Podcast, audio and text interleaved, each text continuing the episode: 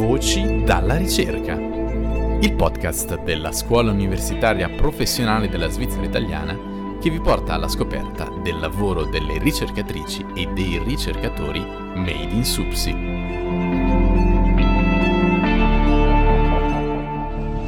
Io ne ho viste cose che voi umani non potreste immaginarvi.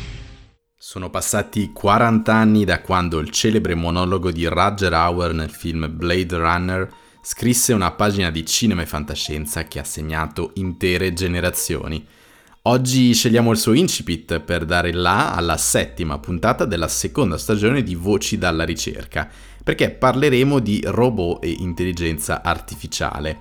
Io sono Omar Cartulano e vi porterò alla scoperta di due progetti in corso alla SUPSI nel Dipartimento Tecnologie Innovative che eh, si concentrano sul mondo della robotica collaborativa. A differenza dell'automazione della robotica convenzionale, che di solito sostituiscono i lavoratori, i robot collaborativi sono sviluppati per collaborare a stretto contatto con gli umani.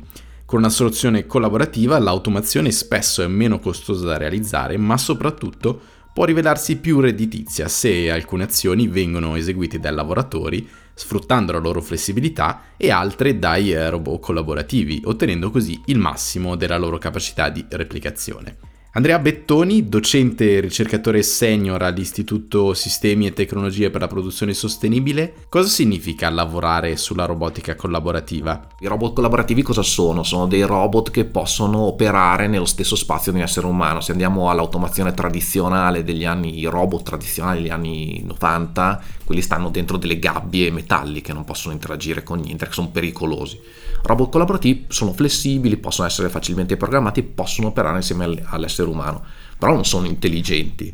E quindi è necessario dargli questo genere di intelligenza che vuol dire essere in grado di capire cosa l'umano con cui collabora sta per fare o che cosa vorrebbe che il robot collaborativo faccia per lui e quindi noi ci stiamo occupando di sviluppare tutta quella serie di soluzioni che permettono a queste due entità, umana e, e, e robot, di interagire in modo flessibile e sicuro e vantaggioso per entrambi. Andrea Bettoni è a capo di un team che lavora all'obiettivo di creare un'armonia tra le fabbriche e i lavoratori si mira a creare soluzioni che incentrino la produzione su chi eh, lavora in una fabbrica e non che essa detti al dipendente come lavorare. A Voci della ricerca ci presenta un progetto avviato nel 2020 e che si concluderà nel 2024. Parliamo di Kit for SME. Cosa significa questo nome e cosa rappresenta? Allora, sì, Kit for SME, l'idea è, vabbè, a parte la, la citazione un po' nerd di, di, Kit, quello di Supercar degli anni 80, che quindi era una prima intelligenza artificiale, appunto, porta questo concetto dell'intelligenza artificiale nelle SME, quindi nelle piccole e medie imprese, detto in italiano, che sono quelle che diciamo possono più facilmente implementare questo tipo di tecnologie ma che hanno meno accesso a queste tecnologie perché non hanno internamente le competenze necessarie per sviluppare sistemi di intelligenza artificiale o anche solo per trovare fornitori e scegliere delle soluzioni che vadano, vadano bene per loro. Quindi il progetto crea questi kit, questi pacchetti di uh, soluzioni basate sull'intelligenza artificiale che possono supportare varie attività da quindi le cose più classiche, predictive maintenance, quality, eccetera, ma anche l'interazione tra l'uomo e questi nuovi elementi di robotica collaborativa. Che vantaggio hanno queste tecnologie per le aziende? Prima chi è che utilizzava i robot? La grande industria automobilistica faceva una linea produttiva robotizzata che faceva, non so, le automobili e faceva la stessa cosa per vent'anni.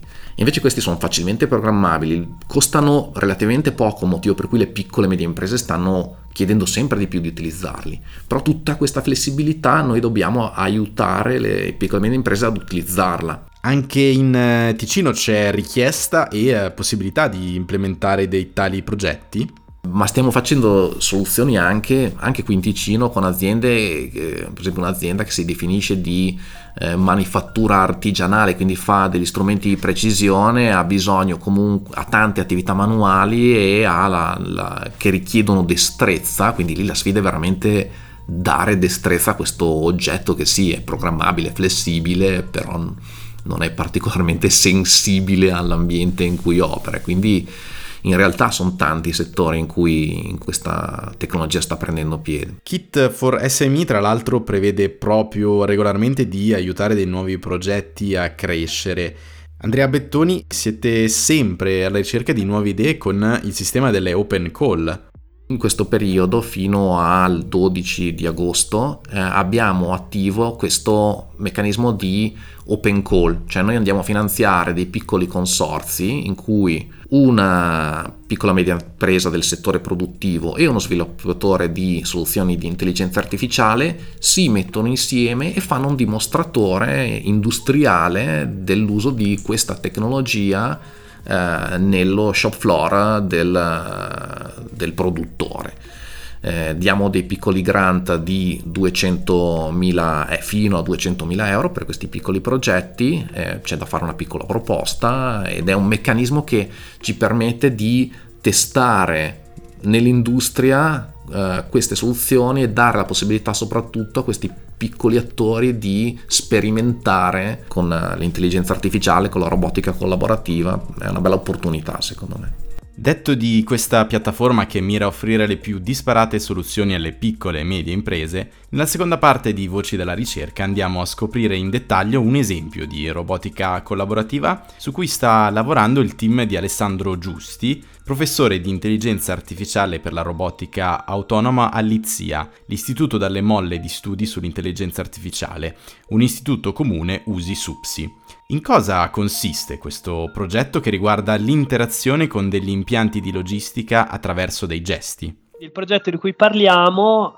è un progetto che mira a permettere alle persone, agli operatori umani di selezionare dei pacchi che si muovono su un sistema di nastri trasportatori, come si possono trovare nel, ad esempio negli impianti della logistica, eh, semplicemente puntandoli col dito. Eh, e questo sistema è basato su un braccialetto che la persona eh, indossa e che viene eh, utilizzato per capire come la persona sta muovendo eh, il braccio, la mano e eh, quando sta puntando a qualche cosa e che cosa sta puntando. E a che punto siamo con la sperimentazione? Adesso abbiamo una tecnologia eh, ormai eh, matura e l'abbiamo applicata a questo contesto industriale appunto di selezione dei pacchi sul nostro trasportatore proprio per eh, dimostrare co- come dimostratore di una tecnologia. Quindi la tecnologia è abbastanza matura e stiamo anche in realtà cercando dei campi di applicazione ulteriori. Quali sono i vantaggi più importanti offerti da questa ricerca? In generale questo approccio è molto vantaggioso perché siccome si basa solo su un braccialetto, nell'unico sensore che dobbiamo utilizzare, non c'è bisogno di avere una grande infrastruttura e anche gli algoritmi che poi vengono implementati non richiedono molta potenza di calcolo e sono anche molto robusti, non c'è bisogno di avere delle condizioni di illuminazione perfette, non c'è bisogno di avere eh, diciamo un sistema che può funzionare un po' ovunque. Quasi tutti i sistemi che utilizzano il puntamento si basano sull'assunto che il robot guarda l'utente e visivamente cerca di capire dove l'utente sta puntando. E questa è una cosa molto sensata perché la facciamo anche noi umani, eh, però è anche una cosa costosa da fare, vuol dire che il robot ti deve guardare sempre, vuol dire che il robot ti deve riuscire a vedere sempre e vuol dire anche che il robot deve continuamente cercare di capire se tu stai puntando a qualcosa e quindi spendere moltissime risorse di calcolo solo per questo compito.